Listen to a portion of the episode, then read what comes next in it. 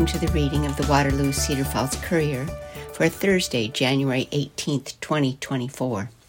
I'm your reader, Catherine Moyers. The headline from today's paper is Trump Wins Cedar Valley. Former President Donald Trump scored an overwhelming victory in the Iowa caucuses Monday, and the Black Hawk County voters followed the lead of their Iowa brethren, awarding the Republican frontrunner a solid victory in the county. With 100% of precincts reporting, Trump received 1,782 votes, or 52.23% across the 59 precincts in Waterloo, Cedar Falls, Evansdale, Hudson, LaPorte City, Dunkerton, and Denver. Nikki Haley, former South Carolina governor and UN ambassador, and Florida Governor Ron DeSantis, received 750 votes, or 21.98%, and 547 votes, or 16.03%, respectively. Entrepreneur Vivek Ramaswamy rounded out the top four with 308 votes, or 9.03%. The other candidates, businessman Ryan Binkley and former Arkansas Governor Asa Hutchinson, took home 17 votes, or 0.50%, and 4 votes, or 0.12%, respectively. 4 votes, or 0.12%, were cast other. Republican voters from Cedar Falls Ward 2 gathered at the Central Rivers Area Education Agency building on Hudson Road to cast the nation's first votes in the race for the Republican presidential nomination. As many predicted, Trump garnered the most votes, and Haley nudged out DeSantis for second place among local participants. Voters braved sub zero weather and a full parking lot to cast their votes. Site coordinator Ryan Howard had things running in an efficient manner. Participants checked in when they entered the building and were guided to one of three rooms set up for each ward. In total, 172 voters took part. Howard looked for Trump to win by a large margin and predicted a toss up for the number two spot. We have some pretty highly informed, highly informed voters here, said Howard, who was happy with the turnout. Christine May, a retired teacher, felt it was important to attend. As a Republican, we all have to unite and go for a change in our world, she said. DeSantis was her candidate of choice. He says all the right stuff he is the right age and has the right demeanor, she said. Once a Democrat, May cited a loss of logic for her switch of parties. Before voting, two participants were able to speak for each of the candidates. In the Precinct 3 room, two spoke for Vivek Ramaswamy and two spoke for Trump. Voters wrote their candidate's name on, a, on small slips of colored paper, which were collected and counted. Vote totals for Precinct 1 Ramaswamy 2. This ward includes the University of Northern Iowa campus. Precinct 2, Trump 32, Haley 21, DeSantis 18, Ramaswamy 8, and Ryan Binkley 1. Precinct 3, Trump 39, DeSantis 21, Haley 20, and Ramaswamy 10. Ward totals Trump 71, Haley 41, DeSantis 39, Ramaswamy 20, and Binkley won. Although Trump received the majority of caucus votes in the Waterloo Ward 2, supporters of his opponents braved the cold to back their candidates. Steve and Debbie Lehman attended the Ward 2 caucus together at Columbus Catholic High School to vote for DeSantis. Steve Lehman said all the Republican candidates are fairly similar and his choice was based on personality. I don't think Trump's a good person, Lehman said. I think he's got his own agenda for everything, and it's not the people's agenda.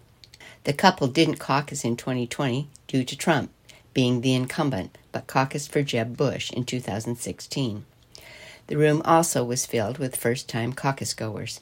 Tyler Kuhlander, 24, came out to support Ramaswamy. Kuhlander backed the field's youngest candidate, because of his work ethic, noting that Ramaswamy made the most campaign stops.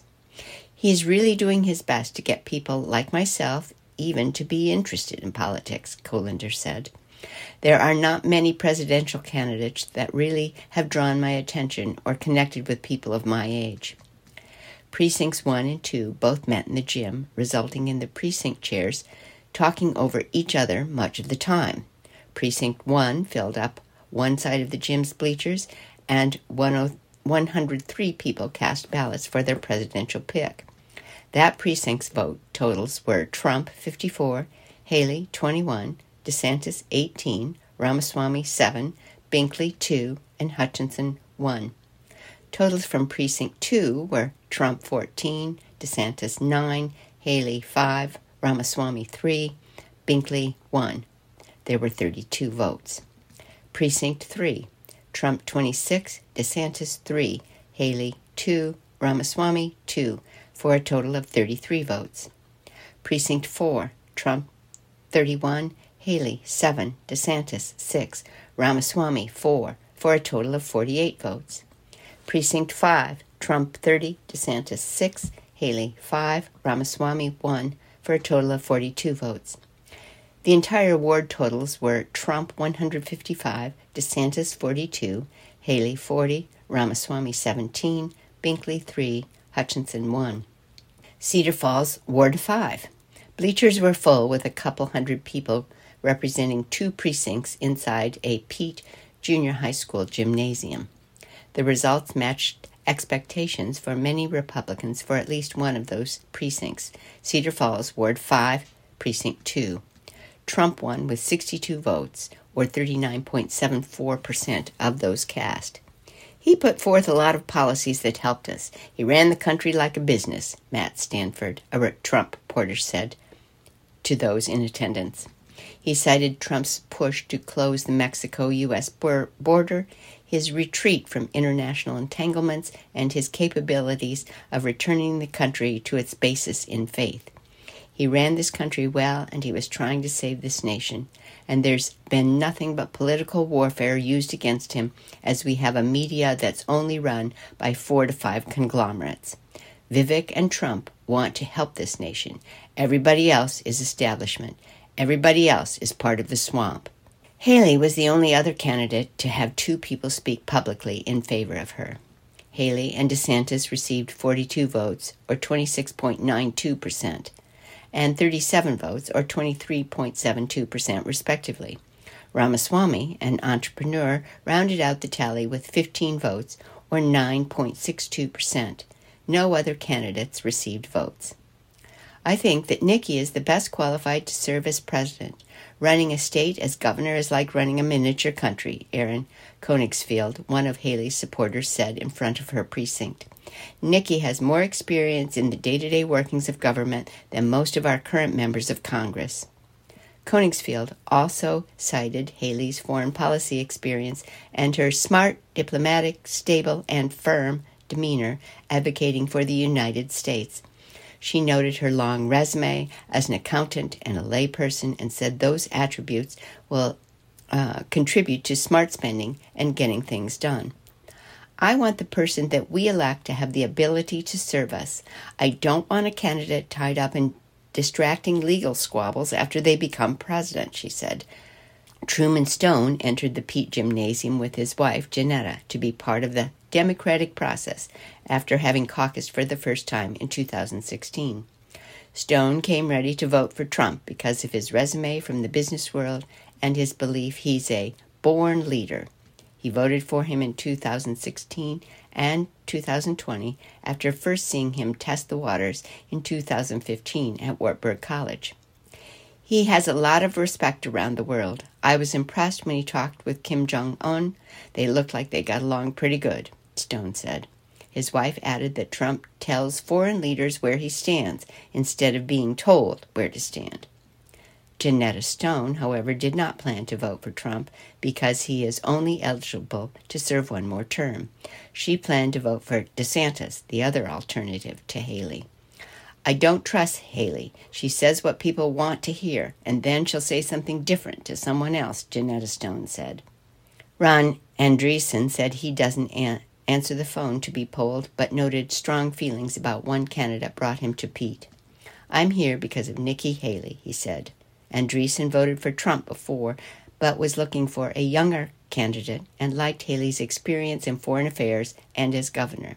He disliked Trump because He's not being very presidential. I felt Trump would win, he said after the results were shared aloud, but the margin was a little closer than what I thought. Waterloo, Ward 1. The Republican faithful braved the cold as more than 250 showed up at Fed Becker, Fred Becker Elementary School to show their support for the candidates, some for the first time.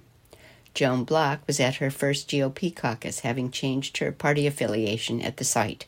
A former longtime Democrat, Block said several issues sparked the change, including problems at the border, inflation, and the fact that President Biden cannot speak a clear sentence. For others, supporting the GOP was a family affair. Junior Delegate John Wood was there to support Donald Trump. His father, also named John, gave an impassioned speech to more than 100 people in Precinct 6, saying, He, Trump, does not care about his personal interests. Donald is at the top of his game right now. He should be enjoying his family, he should be enjoying his grandchildren, but he's not. He loves this country. I see his patriotism when I hear him talk about this country. I see the tears in his eyes. Dale Stabenow, 86, was at the caucus to make America great, greater he was supporting Trump, but said he liked DeSantis as well. Concern about gas and food prices, as well as Trump moving the U.S. Embassy in Israel to Jerusalem, made him stay loyal to the former president. He thinks another Trump presidency would see the border wall completed. Steve Schmidt, a former Waterloo City Council member, was a surrogate for Ron DeSantis. Schmidt compared DeSantis to Governor Kim Reynolds, saying, Florida rivaled Iowa in its ability to keep schools open during the pandemic. Everything he has done, he has done with substantial opposition, just like President Trump, but DeSantis was able to overcome. He got things done. I firmly believe that if he is president, that he will do the same thing in the White House.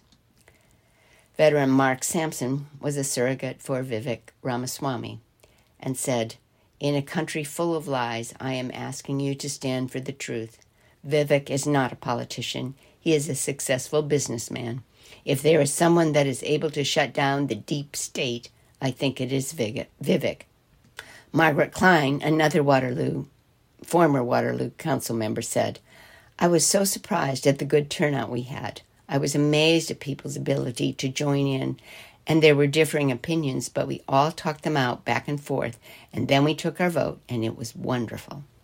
Now, turning to page two, Farm to Fork dinner on February 7th.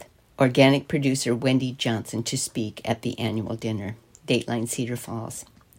A locally sourced dinner is on the menu for the February 7th annual Farm to Fork dinner at the Diamond Event Center, 5307 Caraway Lane, presented by the Cedar Valley Regional Food and Farm Network. Keynote speaker is Wendy Johnson, an organic and conventional grain farmer and grazier in Floyd County. It's always great to talk about local food. The dinner is a great celebration and opportunity to gather around food and celebrate local farmers who are providing food in our region. I'm a food producer too. I want to lift up everybody who grows local food and help people gain awareness about local food, Johnson said. We've been working with the chefs at the Diamond Event Center to create a menu that utilizes local ingredients and local producers, said Jody Hugerich a registered dietitian and University of Northern Iowa local food program manager. The evening begins with a social hour from 5:30 to 6:30 p.m. There will be a cash bar and appetizers including a butter board and hummus board. Dinner begins at 6:30 p.m. featuring French onion soup, beef bourguignon or beef burgundy with mashed potatoes and gravy. The vegan option is quinoa polenta cakes with marinated mushrooms, Dessert is apple cobbler. A limited number of tickets are available through January 22nd at cvfoodfarmnetwork.org slash farm to fork dinner. Cost is $30 per person. Farmer producer with Grow, Eat, Play directory membership $20 and table for eight is $200. Farm to Fork dinners began in 2015. The dinner is a time for people to come together and have great conversations about local food and meet some of our local producers. I always get questioned about why we have a dinner in February. It's after harvest for producers, and it's possible to get local food during the winter. It just looks different than in July, Hugerich explained. She describes the dinner as an opportunity to share a table, a story, and a meal while supporting our local food system. We have a wide variety of attendees. It's an event for everyone who is interested in learning more about local food or are passionate about local food. There are about 50 local producers active in the Cedar Valley Food and Farm Network producers. Producers appreciate the opportunity to advertise and educate consumers about their products and businesses, whether those consumers are individuals, families, restaurants, grocery stores, or schools. We are continuing to bring people together, working together to support local producers. A lot of work is involved with food access, making sure people can access fresh, healthy local foods, Hugerich said. Johnson and her husband, Johnny, own and operate Joia Food and Fiber Farm, a diversified organic perennial based farm growing food grade perennial, kernza, and other small grains. Kernza is described as a substitute for annual wheat in baked goods or beer, or can be used as a whole grain like rice or barley. The Johnson's farm also grazes ewes, grass finishing lamb and cattle, and custom grazing cow calves, selling direct to consumer meats and other edibles. A CVR FFN member, Johnson said the organization allows farmers to network and support each other. Outreach is important for a farm business. We wear so many hats. We're veterinarians, bookkeepers, carpenters, electricians, all those things and more. We can also inform consumers about alternatives to shopping in grocery stores. You can buy foods direct from farmers. That includes vegetables, fruits, meat, dairy, fiber, and more.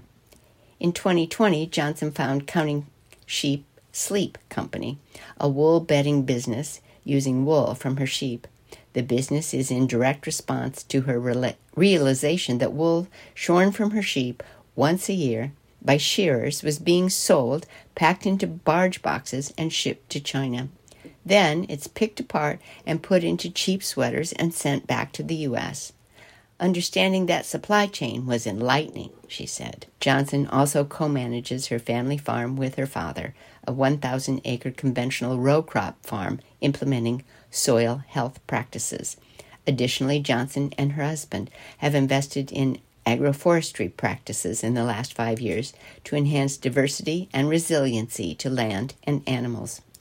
Johnson is chair of the Iowa FSA State Committee former board member and chair of the Practical Farmers of Iowa, steering committee member of Rodale Institute Midwest Organic Center, a farm consultant and policy co lead for Climate Land Leaders, and serves on the boards of Perennial Promise Growers Cooperative, Regenerative Agriculture Foundation, and Floyd County Board of Adjustments. The next story is Waterloo OK's Parklets Plan by Maria Kuiper. Dateline Waterloo. With some restrictions, some downtown businesses can expand their service areas into a parking space. The Waterloo City Council unanimously approved an ordinance to create parklets in the downtown area Tuesday. A parklet extends a business by creating a raised platform, usually with tables and chairs, in the business's street parking spots. Parklets can be used by businesses serving food and drink, including alcohol. Main Street Director Jessica Rucker said parklets will not negatively affect parking downtown, saying there is an abundance of parking. The original ordinance stated parklets could be used until 2 a.m., but Police Chief Joe Leibold urged the council to change that to midnight, citing safety concerns. As it gets later at night, driving is more erratic, there's an increased risk of accidents, he said. Most bars and most restaurants are closed or not serving food after midnight anyway, so you're talking basically bar activity which should be kept up on the sidewalk. Ward 1 Council member John Childs, who drafted the ordinance along with the Main Street Waterloo, said he didn't agree with Leibold's concerns. I don't think it's going to affect safety one way or another, and it simply prevents businesses from moving forward into those later times if that's something they choose to do, Childs said. I don't understand the need to limit anything with this. I don't see any safety issues happening here. Rucker reiterated that parklets would be in parking spaces, not in the actual street. She said she isn't aware of parked cars getting hit in that area after midnight. Ward 5 Council Member Ray Feuss motioned to approve an amendment to end parklet operations at midnight rather than 2 a.m. That passed 4 to 3 with Council members Belinda Creighton Smith, Nia Wilder, and Childs voting against it. Another amendment would have limited parklets to streets with speed limits of 25 miles per hour or less. Childs said that limitation was meant to be in the proposed ordinance but somehow got deleted. This precludes parklets on one way streets, such as 6th Street, which have a speed limit of 35 miles per hour. That amendment passed unanimously. Although three council members voted against the time change amendment, the ordinance passed unanimously and the rules were suspended, meaning second and third readings were waived. Business must get city approval to participate. The ordinance states the city will consider approval based on the number of other parking spaces, the needs of nearby businesses, and the advice of the Main Street Design Review Board. If liquor is served at the business, the police department also will review the application. Business owners will be responsible for maintenance, operation, and compliance of the parklet platform. Along with parklets, the City Council unanimously approved a new sidewalk cafe program. It allows tables and chairs directly outside of establishments. At least five feet of space must be reserved for pedestrians. Sidewalk cafes can be used until 2 a.m. Alcoholic beverages would not be allowed between 2 a.m. and 6 a.m. due to local and state liquor laws. The ordinance does not prohibit smoking or vaping in the sidewalk cafes, but states the establishment must follow the Iowa Smoke Free Air Act. The Council also unanimously approved the termination of a development agreement with Todd Borwig for property north of 1332 Walker Street for the failure to complete a pro- project for new housing. A development agreement with Studio Elysium LLC for the rehabilitation of 927 Sycamore Street to turn it into a residential unit and salon, as well as a development grant of $5,000 and CURA tax abatement. The minimum assessment agreement is for $170,000. A development agreement with PWM One Warehouse LLC for the construction of no less than 83,900 square feet building for a minimum assessed value of $4.2 million near 3530 Marnie Avenue. It would receive tax rebates of 95% for years 1 through 11, 55% for year 12, and 50% for years 13 through 17. Turning to page 6, Northeast Iowa Area Escapades. Here are just a few of the events and goings ons worth checking out this week in Northeast Iowa. Tonight, Stand Up for Comedy. Local artist David Olson will host open mic tonight at 7 p.m. for stand up comedy at the Oster Regent Theater, 103 Main Street, Cedar Falls. It's the Winter Cabaret Series, a pay what you can event with no reservations required. Doors open at 6:30 p.m. Olson will begin signing up audience members who want to participate in the show. The show will last until 8:30 p.m. on the third floor. Beer, wine, water, pop, and candy will be available to purchase. Friday, January 19th, Sons of Serendip at GPAC. Sons of Serendip won hearts as finalists on America's Got Talent with their unique brand of pop music and musicianship.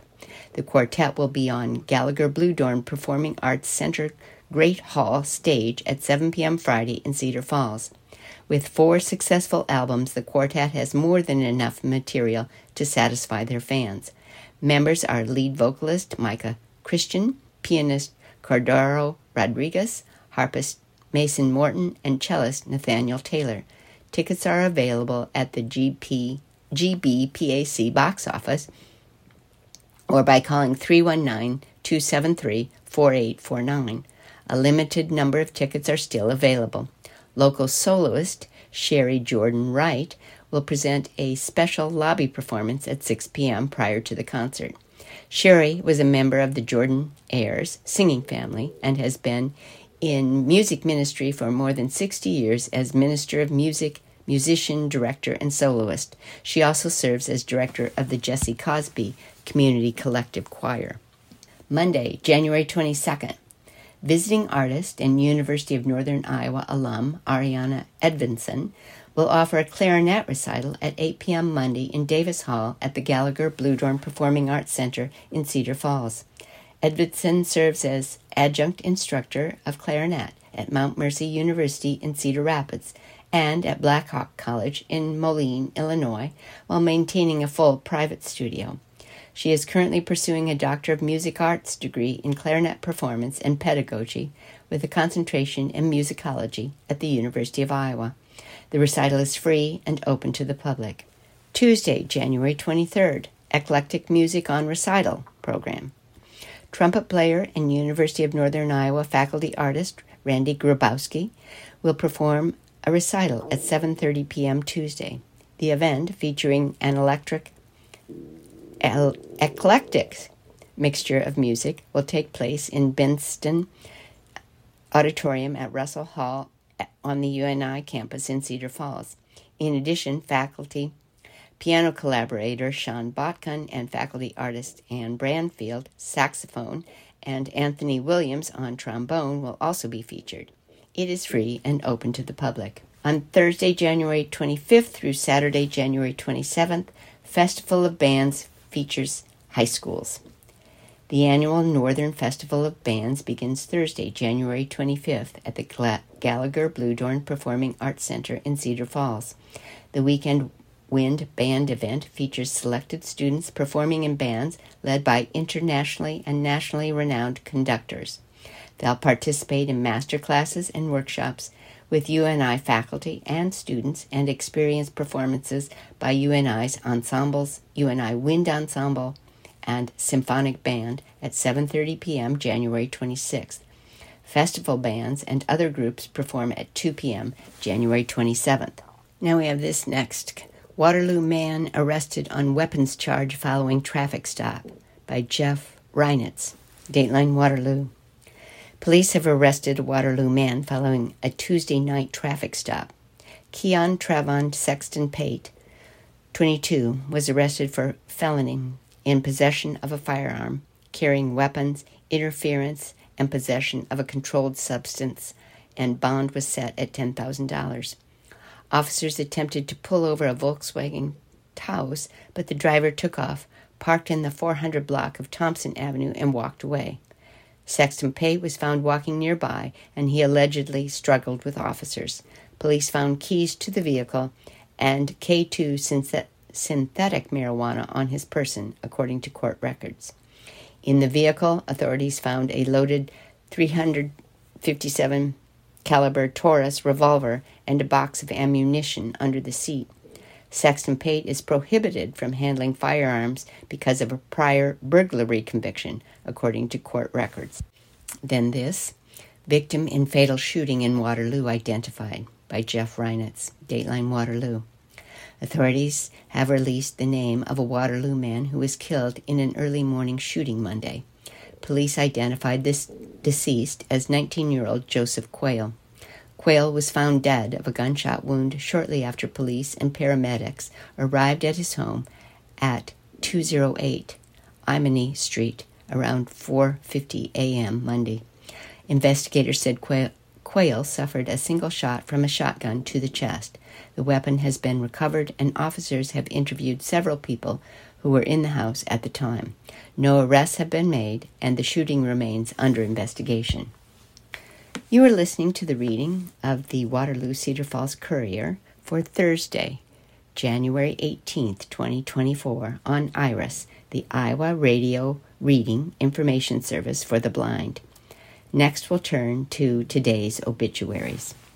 Joanne Lee Heckroth, July 7th, 1944 to January 11th, 2024, and 2024. Joanne Lee Heckroth, 79, of LaPorte City, passed away peacefully Thursday, January 11, 2024, at her home surrounded by family. A visitation will take place from 4 to 6 p.m. Friday, January 19, 2024, at St. Paul Methodist Church in LaPorte City. Funeral service will be Saturday, January 20th, 2024, at 11 a.m. at St. Paul United Methodist Church. Memorials may be directed to the family. Condolences may be left at lockefuneralservices.com. Robert E. Bob Hayes, Jr., June 6, 1935 to January 15, 2024.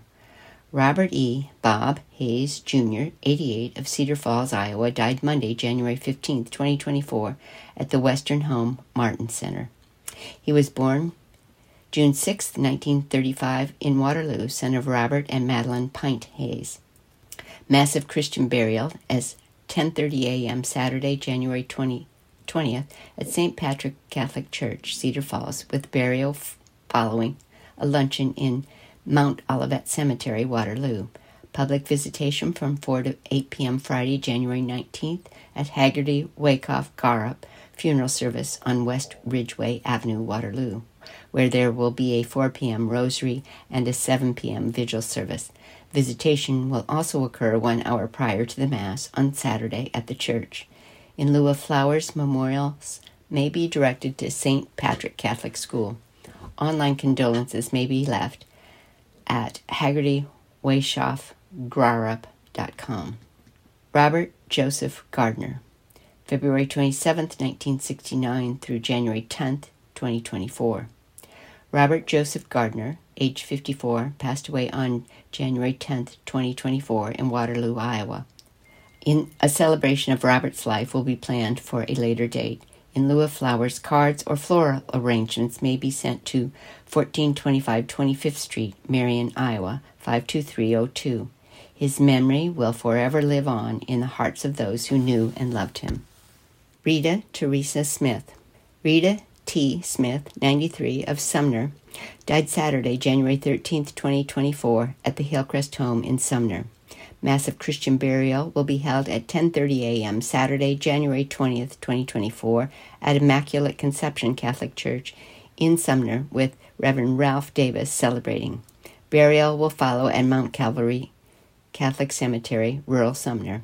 Visitation will be held from 4 to 7 p.m. Friday, January 19th at Immaculate Conception Catholic Church and for one hour preceding Mass at the church on Saturday. A rosary will be recited at 3:45 p.m. Friday at the church. Becker and Son Funeral Home in Sumner is assisting Rita's family. Online condolences may be left at beckermilnrestig.com.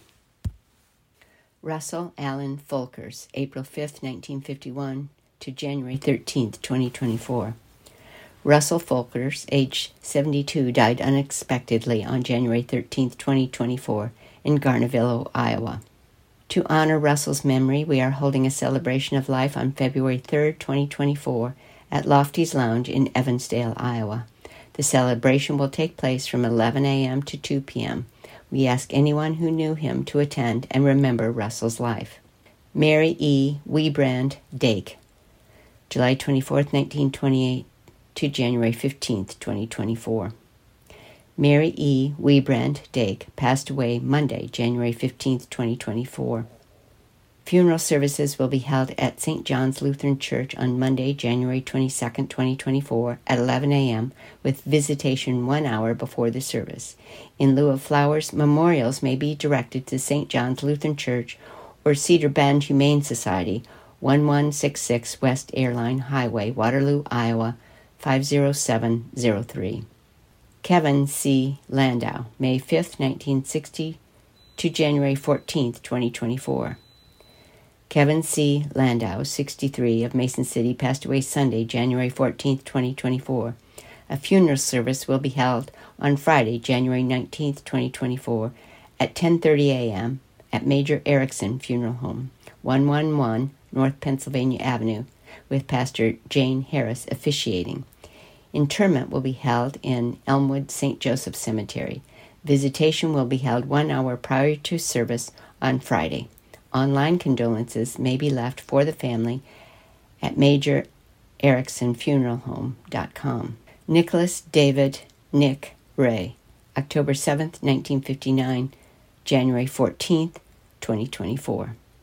Nicholas David Nick Ray passed away on January 14, 2024, at the age of 64 in Waterloo, Iowa. A celebration of life will be held at a later date to honor Nick's memory. In lieu of flowers, memorial contributions may be directed to the family, care of Melissa Mendenhall, 2450 Maynard Avenue, Waterloo, Iowa. 50701. Cheryl Lee Hudson, June 8, 1950 to January 12, 2024. Cheryl Lee Hudson, 73, of Cedar Falls, Iowa, passed away Friday, January 12, 2024, at home after a lengthy illness.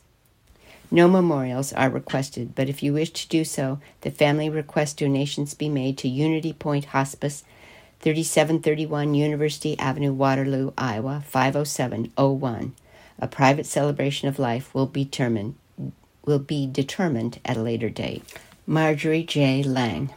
Marjorie J. Lang, 94 of Cedar Falls, passed away Monday, January 15, 2024.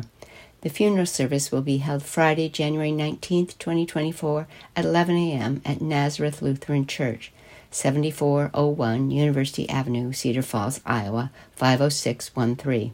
Interment at Fairview Cemetery. Arrangements by Dahl Van Hove, Schoof Funeral Home. Terry D. Stuckenberg, January 27, 1934 to January 11, 2024. Terry D. Stuckenberg, 86, of Cedar Falls, passed away Thursday, January 11, 2024, in Grundy Center. A celebration of life will be held at 4 p.m. on Sunday, January 21, 2024, at Dahl Van Hove Schoof Funeral Home in Cedar Falls. Arrangements by Dahl Van Hove Schoof Funeral Home and Cremation Service. Shirley Ann Rogers. Shirley Ann Rogers, 76, of Waterloo, died on Wednesday, January 10, 2024, at Unity Point Health, Allen Hospital. A funeral service will take place at 11 a.m. on Saturday, January 20, 2024, at Locke at Tower Park, 4140 Kimball Avenue, Waterloo. Visitation will take place one hour prior. Burial following at Mount Olivet Cemetery. LockeFuneralServices.com. Now turning to the sports page and high school wrestling. The headline is Process Over Outcome by Jim Nelson. Dateline Gilbertville. Bosco and Wapsie focused on making large jumps. As the final month of the high school wrestling season narrows toward the postseason, coaches aren't always looking for results. Positive outcomes are good thing, but more than anything else, area coaches are looking to see if their process is working. That was the case Tuesday when defending state dual and traditional 1A state champion Don Bosco hosted two of the top 1A teams in the state in Lisbon and Wapsie Valley of Fairbank.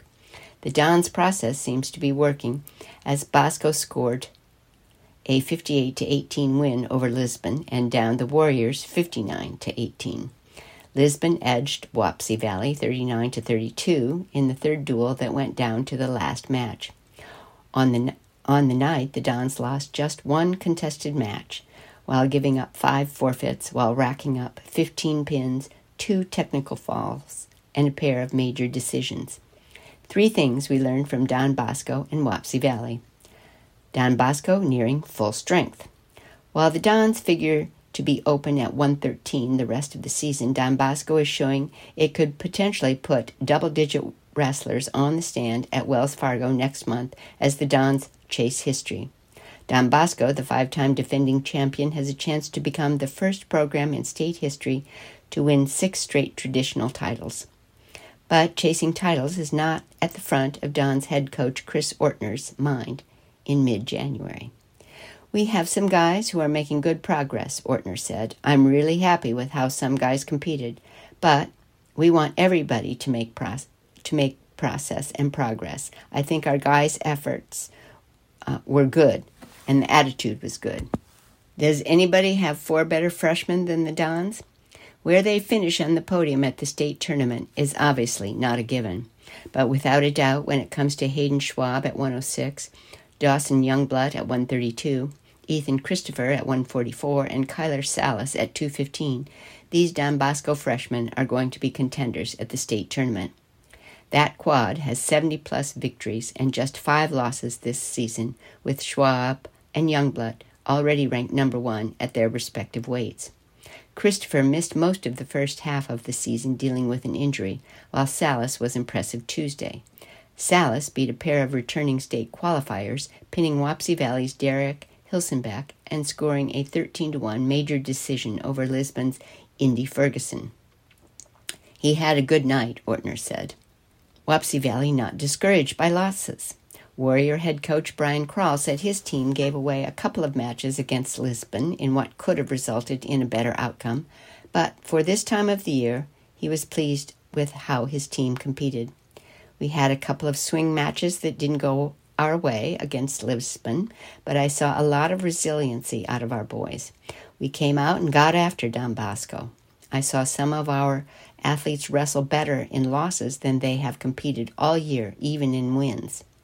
It was a good learning night for the guys. We are going to go back and watch some film, keep our heads up, and be ready for the next competition.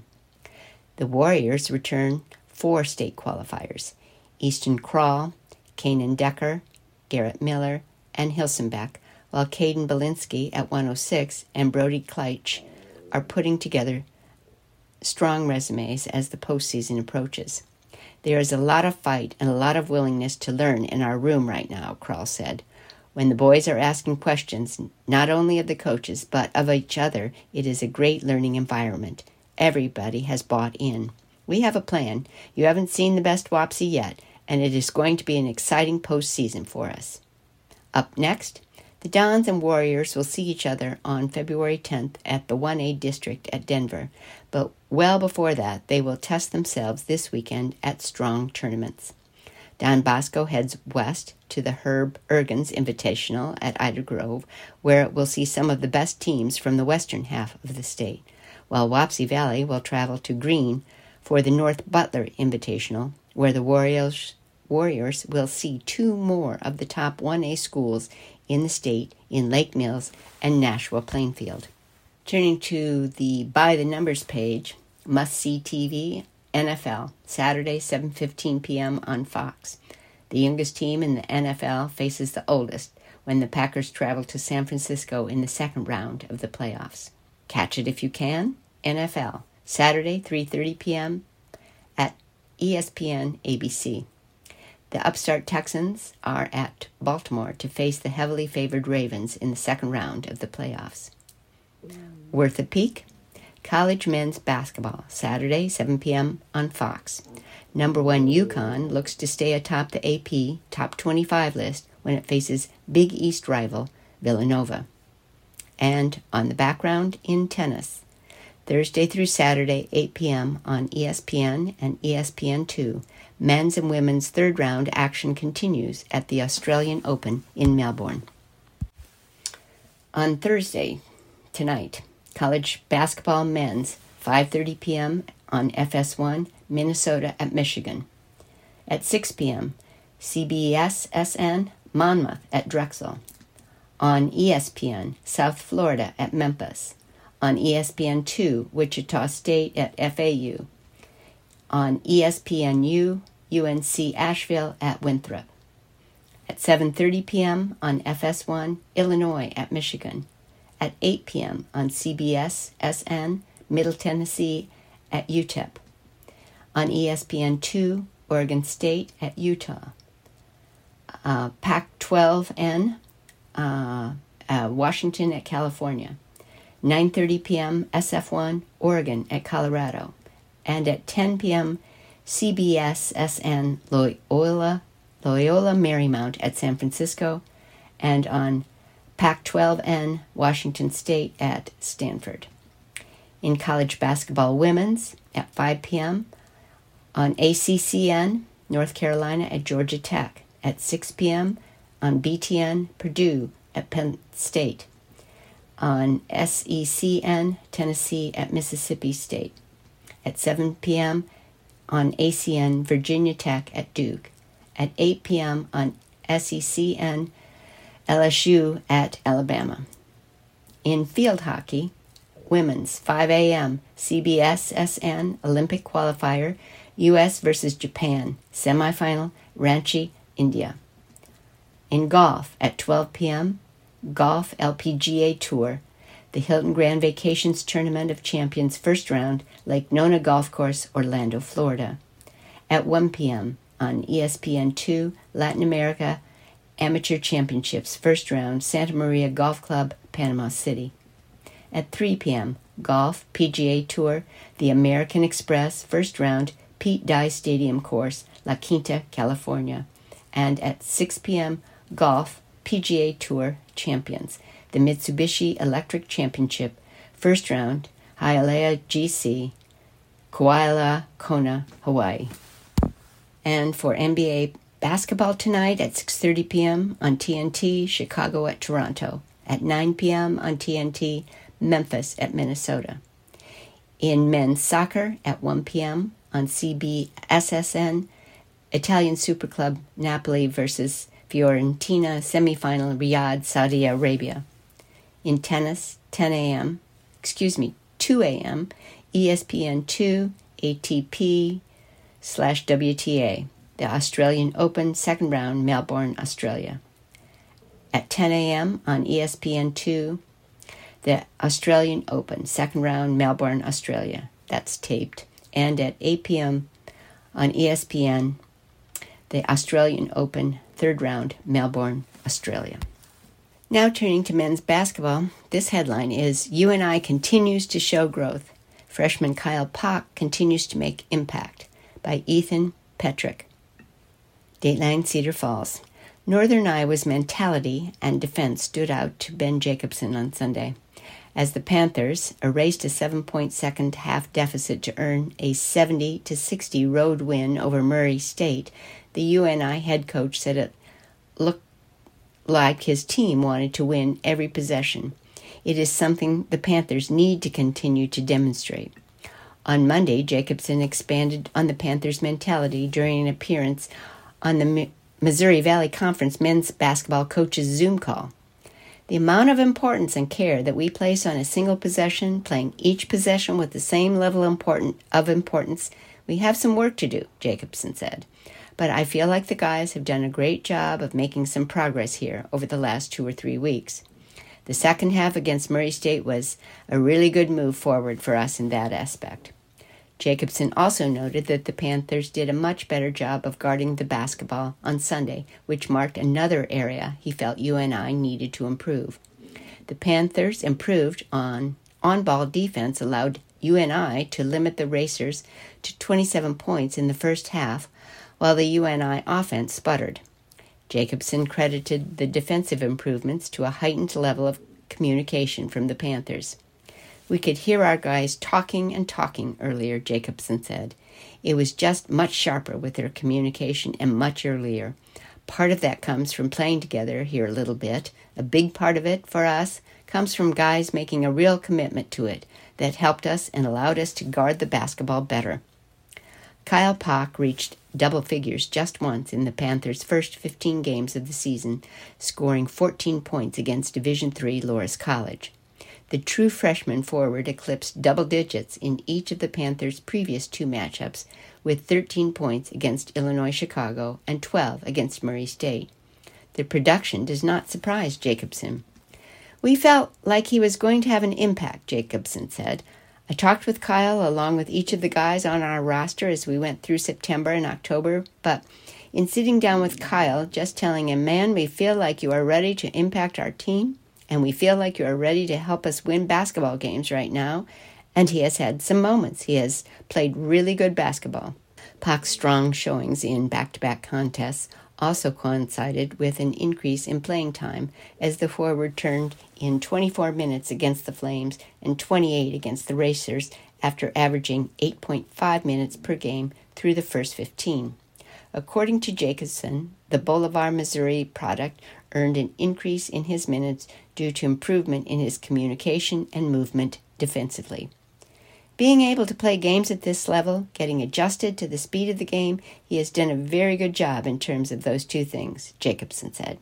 We have known he is going to impact our team and our play with what he does on the offensive end, but he has really worked and he has really done a great job the last two basketball games defensively in terms of his positioning and his communication.